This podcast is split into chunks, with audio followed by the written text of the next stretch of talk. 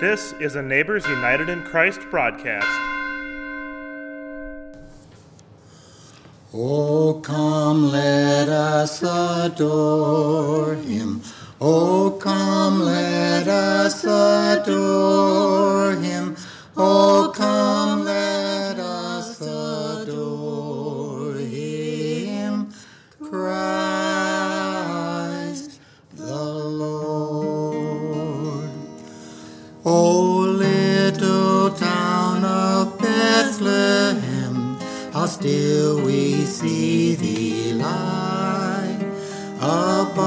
thy deep and dreamless sleep. The silent stars go by, yet in thy dark street shineth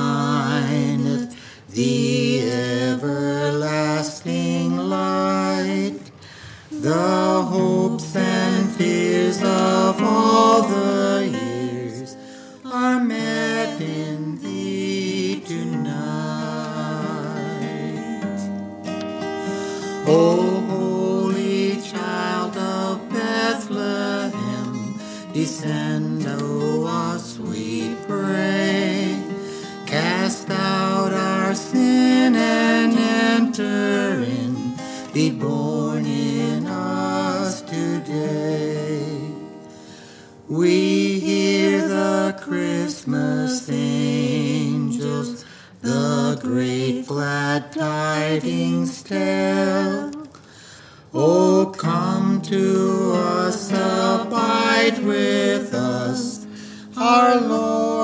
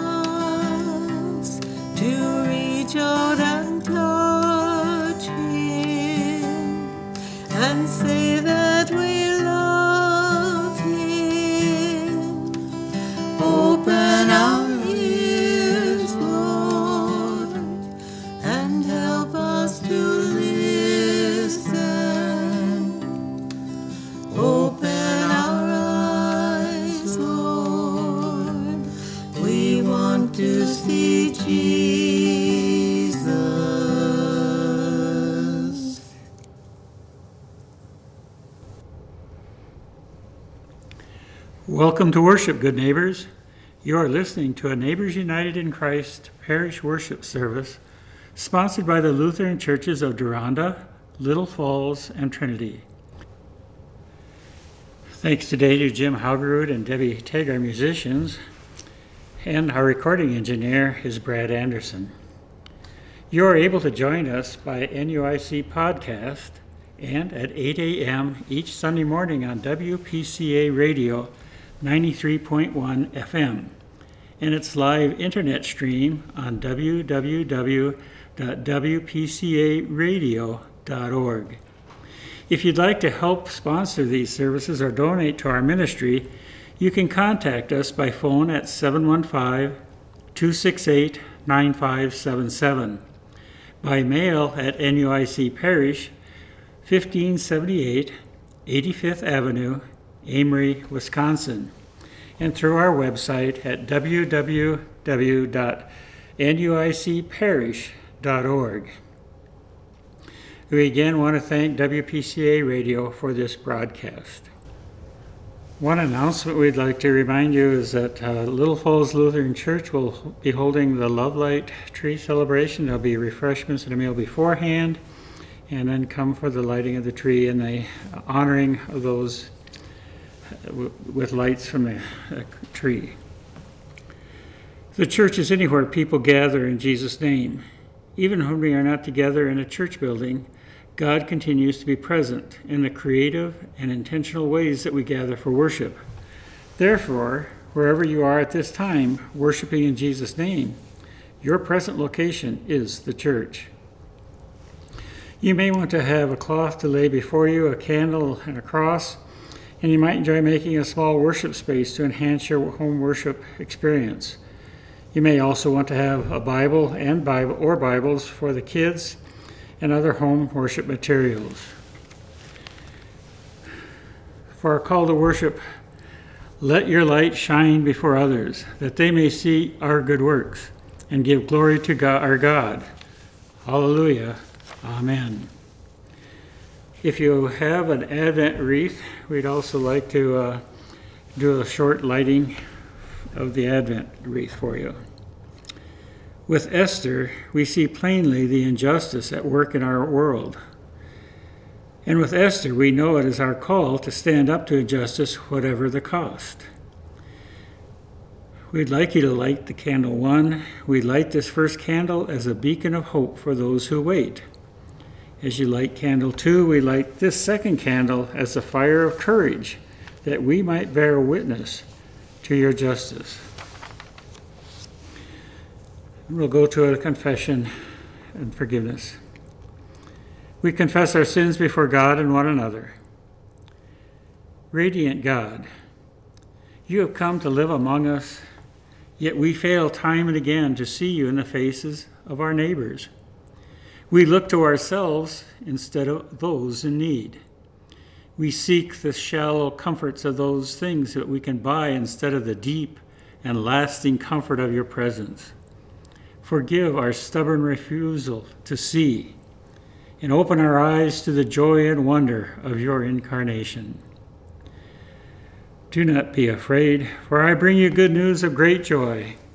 The God of boundless grace forgives you all your sins, renewing your spirit for the sake of Emmanuel, God with us. And we'll ask for another song from Jim and Deb.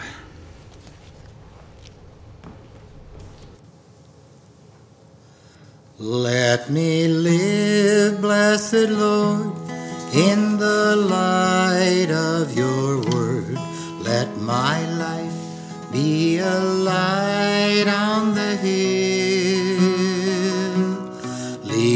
souls now astray to the straight, narrow way. Help me do some good deed while I live.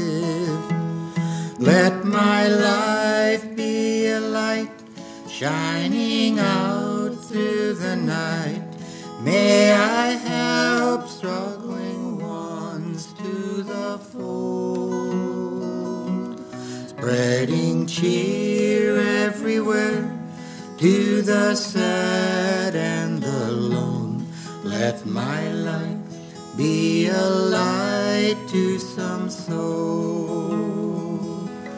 Give me wisdom and power every day, every hour.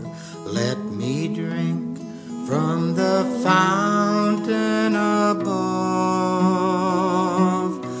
Guide my footsteps aright through the dark, stormy night.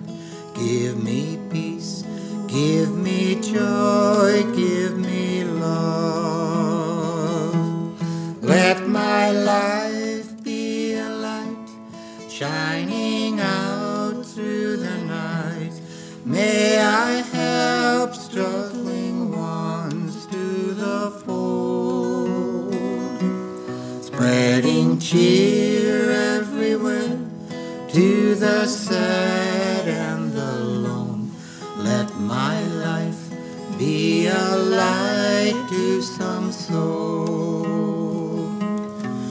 Give me souls for my hire. Let my life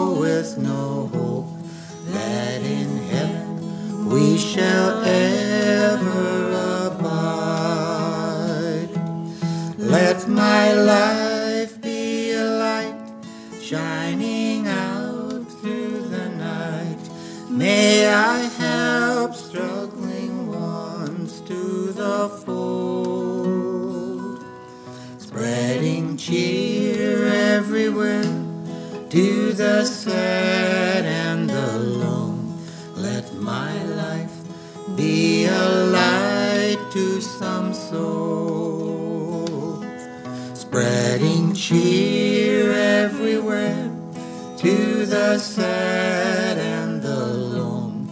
Let my life be a light to some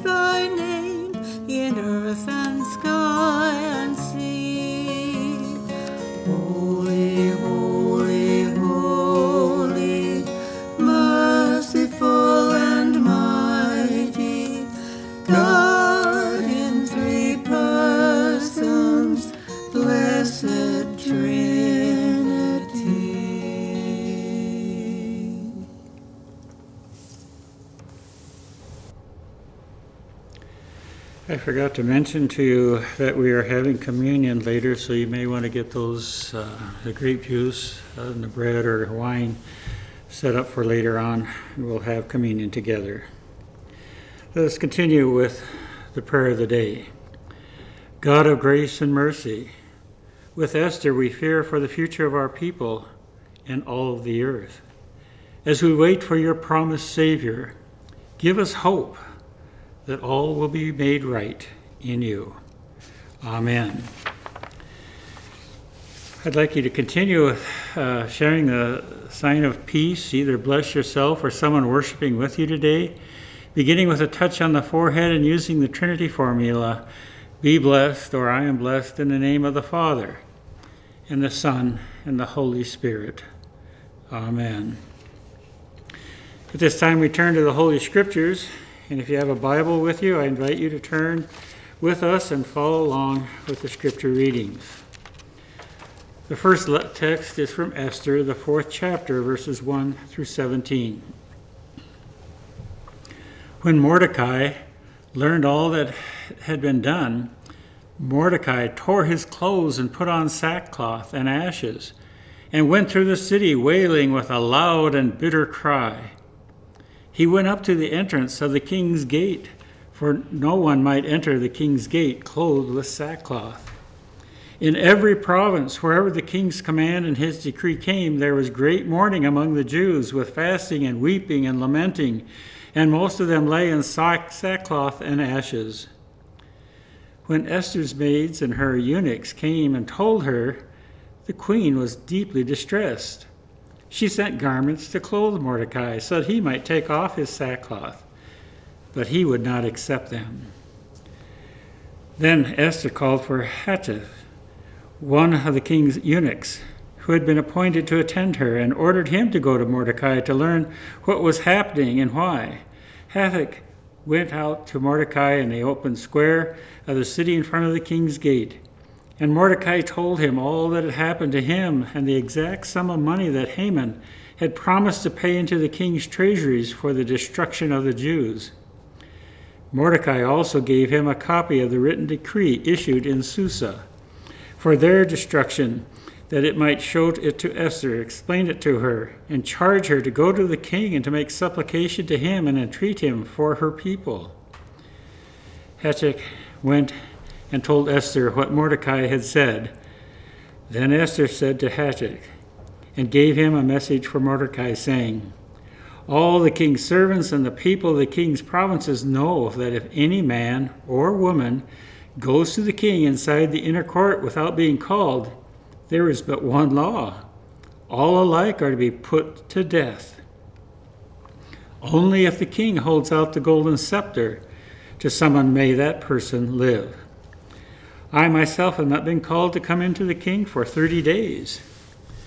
When they told Mordecai what Esther had said, Mordecai told them to reply to Esther Do not think that in the king's palace you will escape any more than all the other Jews.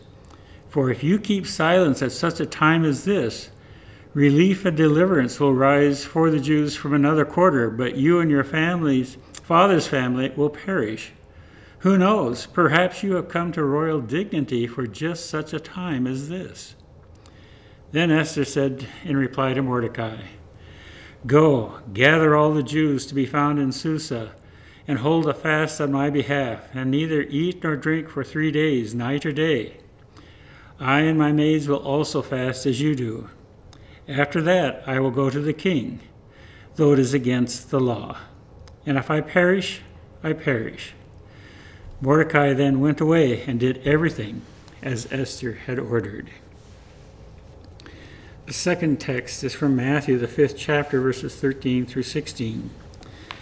You are the salt of the earth, but if salt has lost its taste, how can its saltness be restored? It is no longer good for anything, but is thrown out and trampled underfoot. You are the light of the world. A city built on a hill cannot be hid. No one, after lighting a lamp, puts it under the bushel basket, but on the lampstand, and it gives light to all in the house. In the same way, let your light shine before others, so that they may see your good works and give glory to your Father in heaven. Well, kids, I'd like to share a little something of what happened uh, with this whole theme of light uh, I used to work as a camp director, and uh, one of the things out here in Amery, we still have some of that where we have the city lights. Uh, sometimes when you look up the sky, the stars aren't maybe quite as bright. But if you go farther north into Minnesota, we had another camp up at Lutherdale and then at Wilderness Canoe Base, which were separated from city lights. And you'd go out on a clear night, and boy, would the light shine you could see stars, and we'd have campers who would come and say, I've never seen stars like this before. Ralph Waldo Emerson made a comment that maybe shares a little light on that. When it is dark enough, men see stars.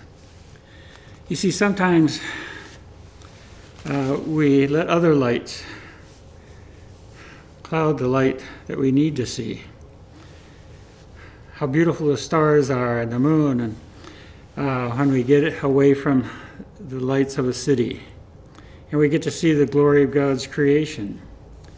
I can't help but think about the shepherds out in that field on Christmas Eve, too. They got to see a star that was shining bright over, and it was dark out there. Sometimes in our world it gets that way. It gets dark around us, and it's a little scary when we can't see. But maybe that's when we need to look up and see the stars, and especially the Star of Bethlehem, because Jesus came. And because of that, we have hope. You have hope. Let us pray. Lord, no matter how dark, may your light always shine, and may it shine even more brightly for us. May help us to look up and see the stars Help us to see the Star of Bethlehem shining over the birth of your child, which gives us all hope and life. Thank you for being here, God, and bless all our young people.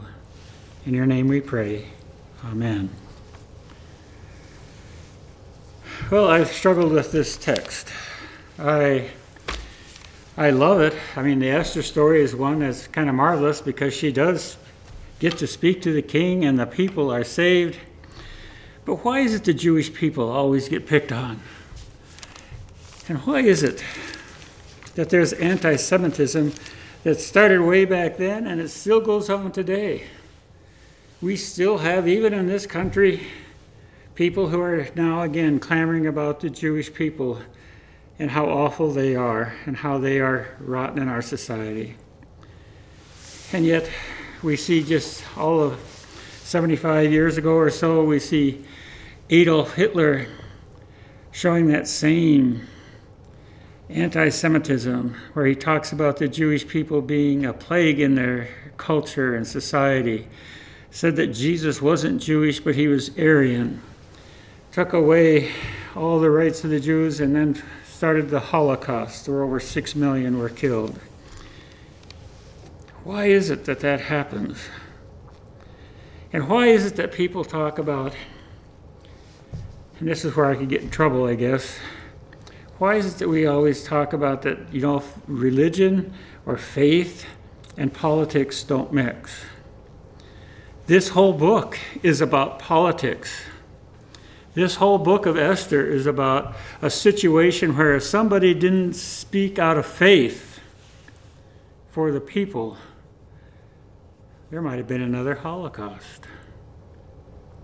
How is it that we get to that point where we say, you know, faith is just between Jesus and me, and not about Jesus and we, us, the whole world?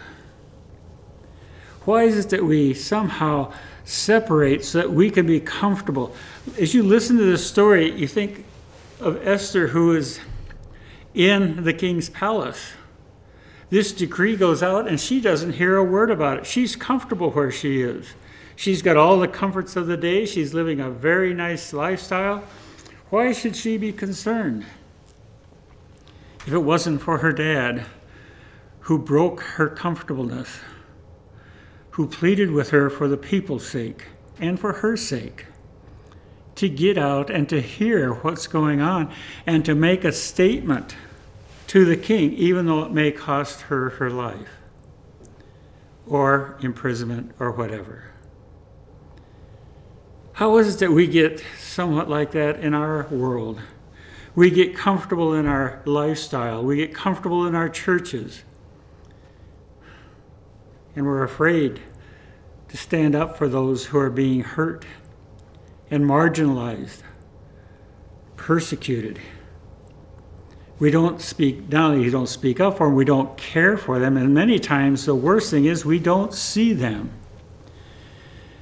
I grew up on a farm in Iowa, had a marvelous life growing up, went to uh, school at Waldorf and LBI in Seattle, and came back to Augsburg. And I hardly ever saw somebody who was crippled or hurting or begging. It just wasn't in, maybe I just didn't see it. And then I found myself in Ethiopia, and there would be people always confronting me with a stump of a hand or a stump of an arm with no hand, or they'd be dragging themselves because they couldn't, uh, their legs were useless and they had blocks that they used to pull themselves along with their hands. All of a sudden, blind people were there in front of me. People with no clothes that were suitable. It shocked me.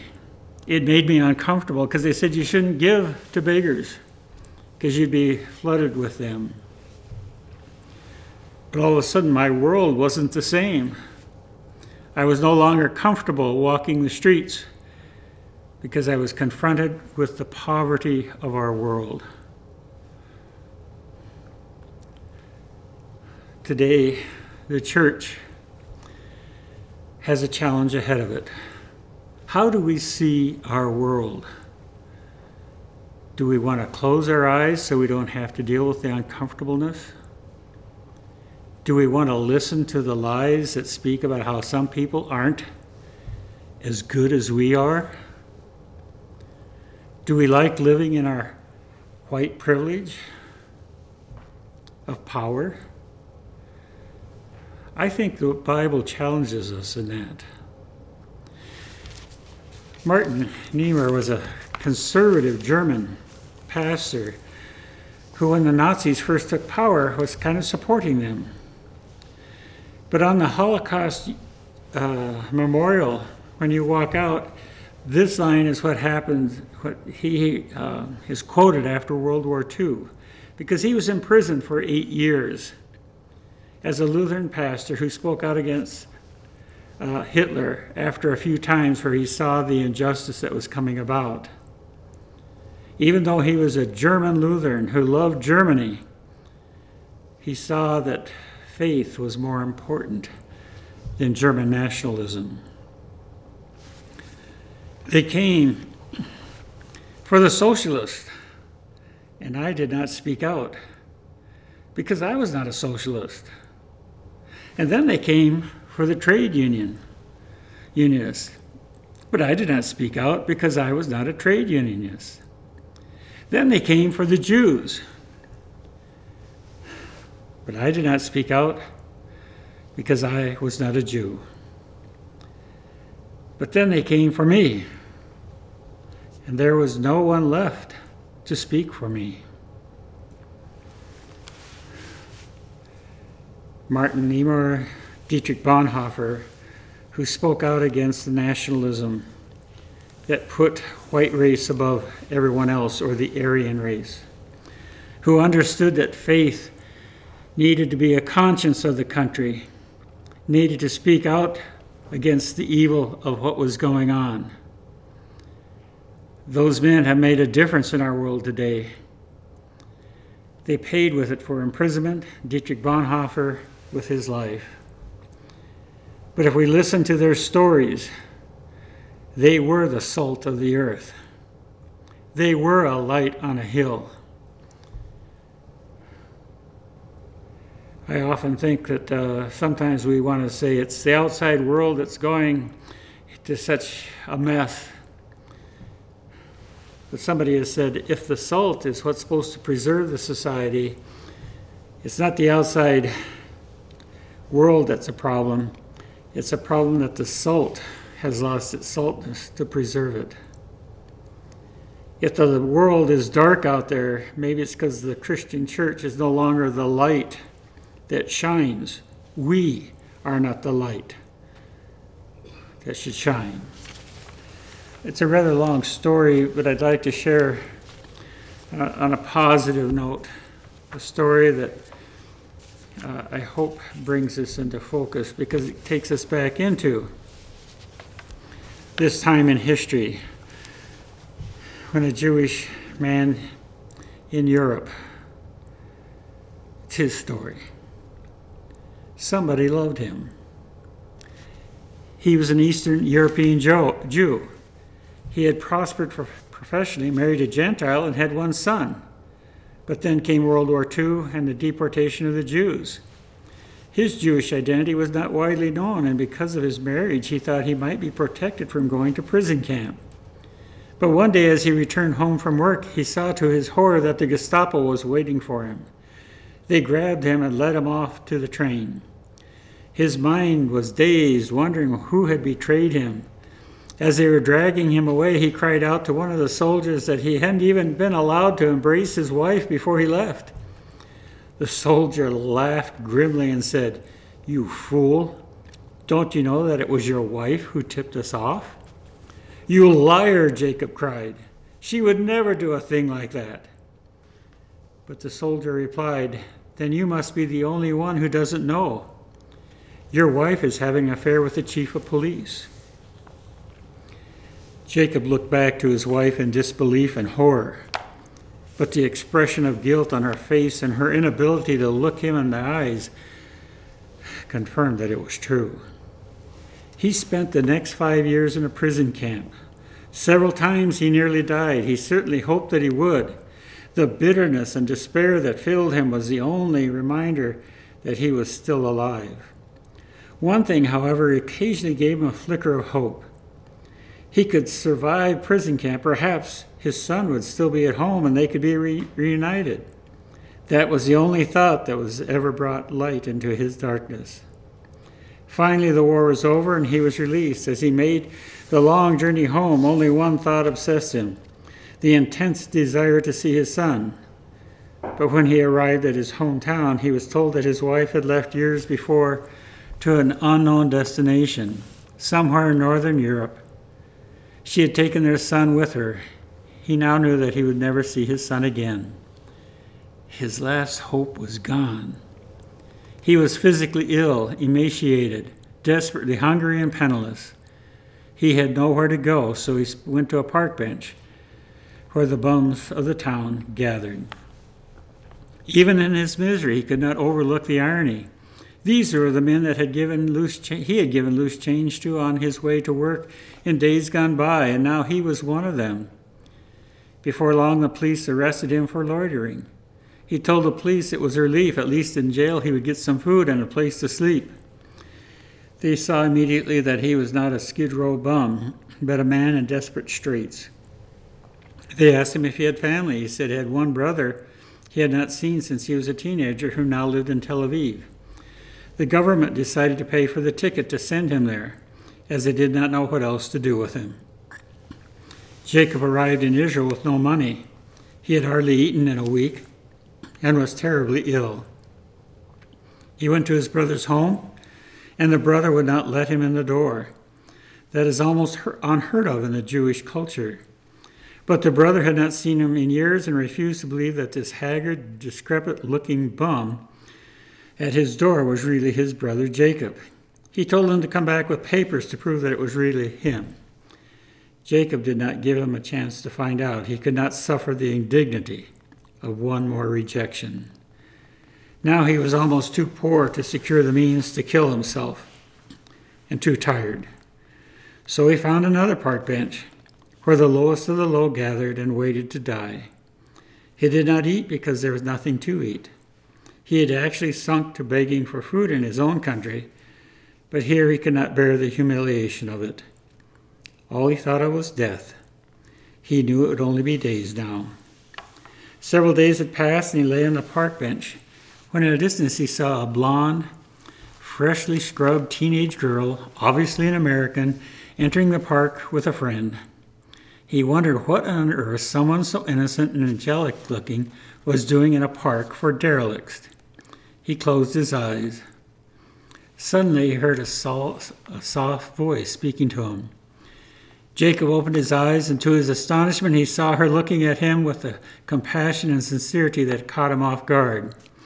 It was the first time he had heard, heard someone speak to him with kindness in six years.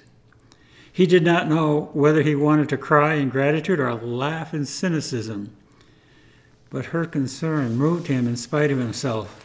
What do you want? he growled. Sir, I wasn't even supposed to be here in this park. I got off the bus at the wrong place. But when I saw you and the terrible sadness in your face, I just couldn't leave without telling you something, she said softly. Well, why don't you get back on the bus, on your bus, and leave me alone? he snapped, appalled as he heard himself sounding as surly as the street people he used to give money to. Sir, I was afraid to come over here, but I feel like God is nudging me to tell you something.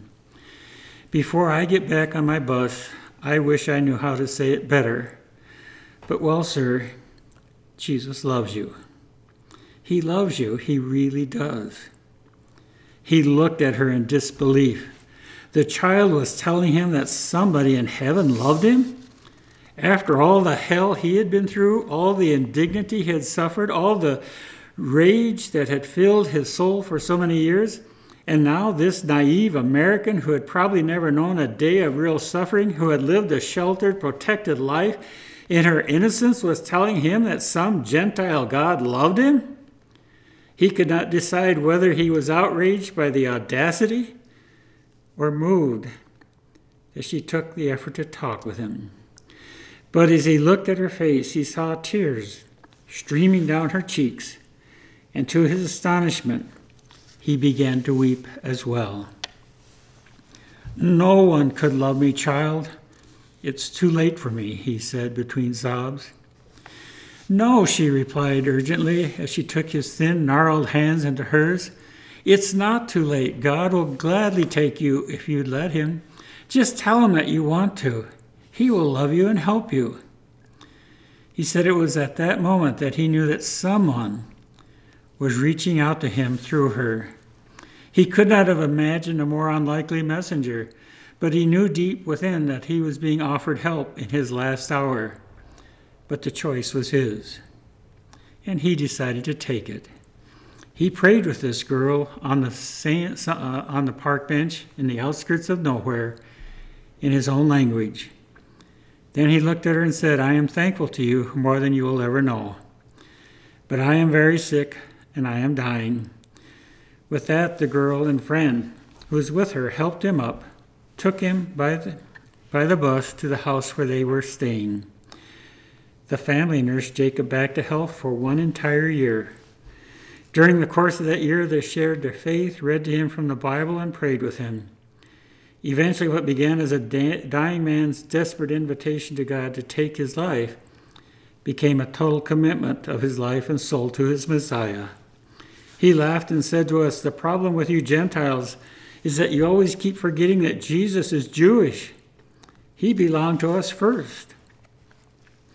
Jacob eventually found a good job, lived in his own apartment, and went back to his brother and was reconciled. He came to faith in his mid 50s, and when I met him, he was, met him, he was in his early 70s. As long as I live, I will never forget the expression on his face as he spoke of what Jesus meant to him. It would have been so easy, he said, to have rejected that girl, to have chosen to harbor all the years of resentments and disillusions in my heart. But to think that God reached out to me, gave me a home and a family who loved me, restored my health, and above all, filled my heart with gladness and joy I never knew was possible. You know what I want to do when I get to heaven? I want to be the one who offers a cup of water to everyone else. What could I ever do to express my gratitude to God for all that He has done for me? How will I ever be able to thank Jesus enough? So much has happened in my life since the moment 20 years ago. But the one fact that staggers me most of all is that the girl was right. Jesus loves me. He really does. We're coming to that Christmas time. This Jesus who came to us as a baby, and 30 years later dies on a cross to save us all, to help us to be light and hope for the world this story tells me two things. One, Jesus is the light of the world and brings hope. But two, he told us that we also are the light. And this young girl spread that light to a dying, bitter old man who now has a graceful life. What a joy that we can have in Jesus. Amen. Jesus bids us shine with a clear, pure light, like a little candle burning in the night. In this world of darkness, we must shine. You in your small corner, and I in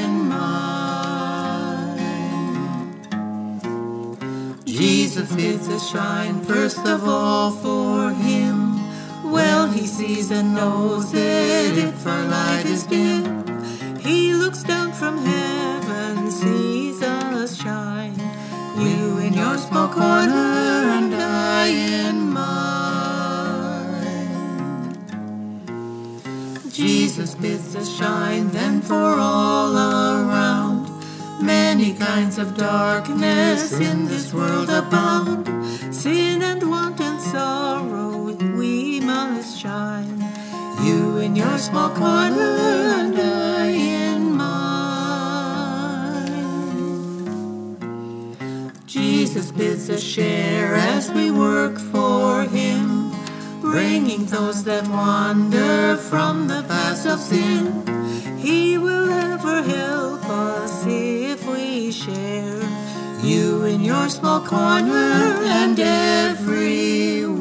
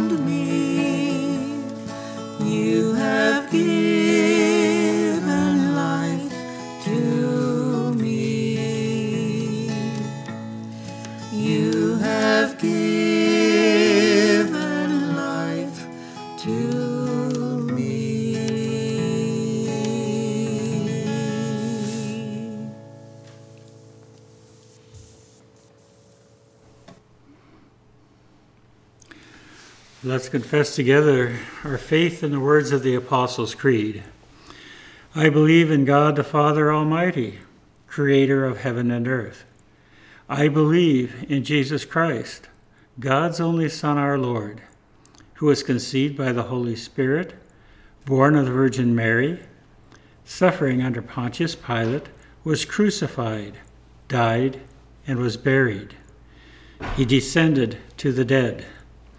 On the third day he rose again. He ascended into heaven and is seated at the right hand of the Father. He will come again to judge the living and the dead. I believe in the Holy Spirit, the Holy Catholic Church, the communion of saints, the forgiveness of sins, the resurrection of the body, and the life everlasting. Amen. We'll now continue with the prayers of the church.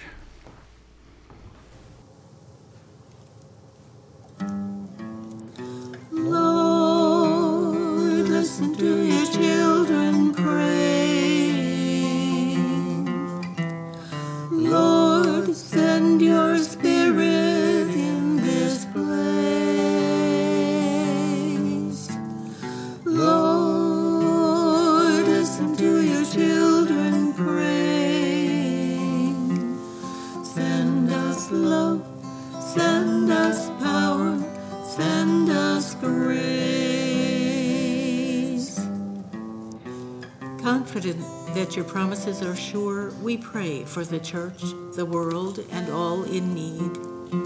Through the prayers and fasting of Esther, Mordecai, and the faithful Jews, you worked behind the scenes to carry out your miracles.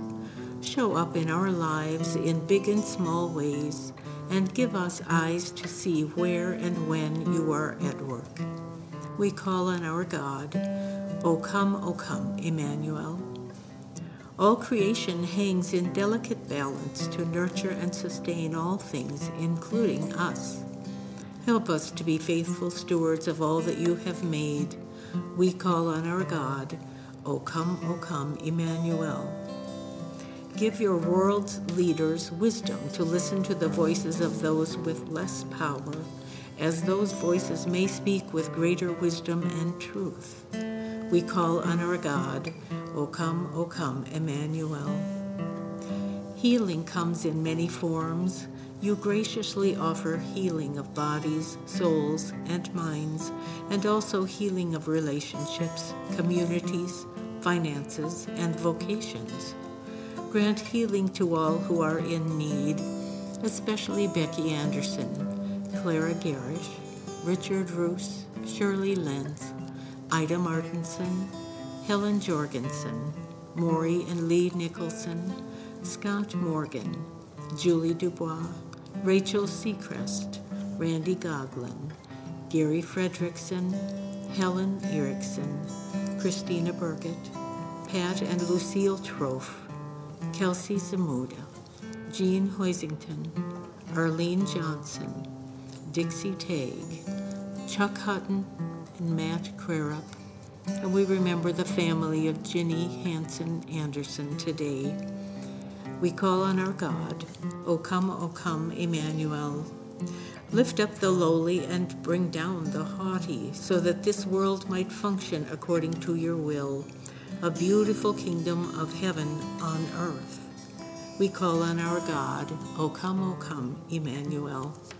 With gratitude, re- remember all your saints who have spoken courageously on behalf of others. May we speak as they spoke until we join the eternal conversation with you. We call on our God, O come, O come, Emmanuel.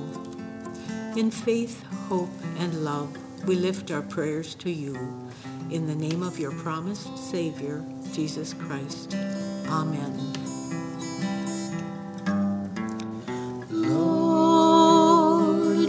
To your children praying.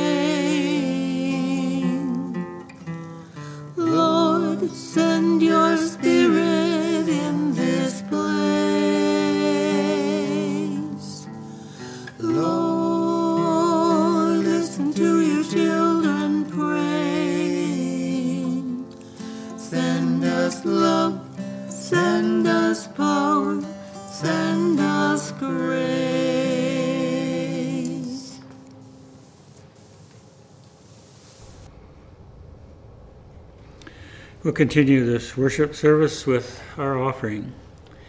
As people of faith, we are called to continue strengthening the ministry of the church, even when we are physically distant. We invite you to prayerfully consider making a donation to our parish, your home congregation, the synod, or somewhere else where the work of the body of Christ is being done to love and serve our neighbors. Last Sunday we had Mike Johnson from Lutheran World Relief come and share, and maybe that would be a place that you would like to give a gift also. We'll continue with the offering prayer. God, you call us to be bold action on behalf of the world. Accept now these gifts for the good of all your beloved creation. Amen.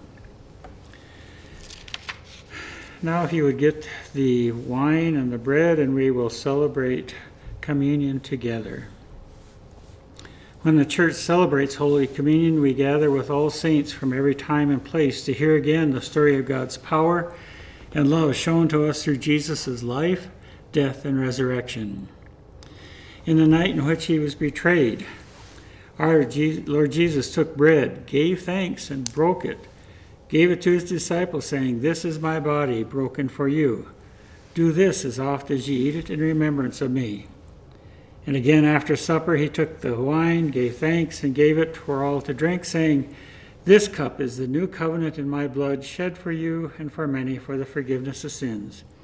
Do this in remembrance of me. When we eat this bread and drink this cup, we proclaim the Lord's death until he comes. Our Father, who art in heaven, hallowed be thy name. Thy kingdom come, thy will be done, on earth as it is in heaven. Give us this day our daily bread, and forgive us our trespasses as we forgive those who trespass against us. And lead us not to temptation, but deliver us from evil. For thine is the kingdom, the power, and the glory, forever and ever. Amen. Now let us taste and see that the Lord is good. Take the bread or wafer, and as you eat it, hear this promise from Jesus the body of Christ broken for you. Then take the wine or grape juice, and as you drink it, hear this promise from Jesus the blood of Christ shed for you.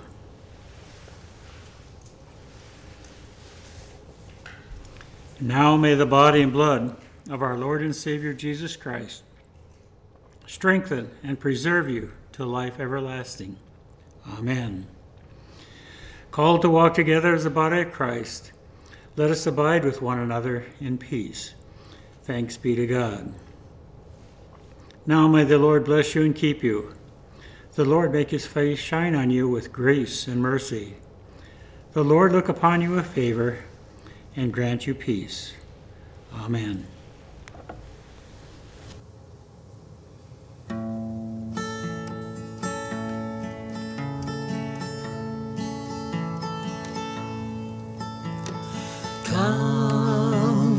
Told me, pa-rum, pa-pum, pum. A newborn king to see, pa-rum, pa-pum, pum.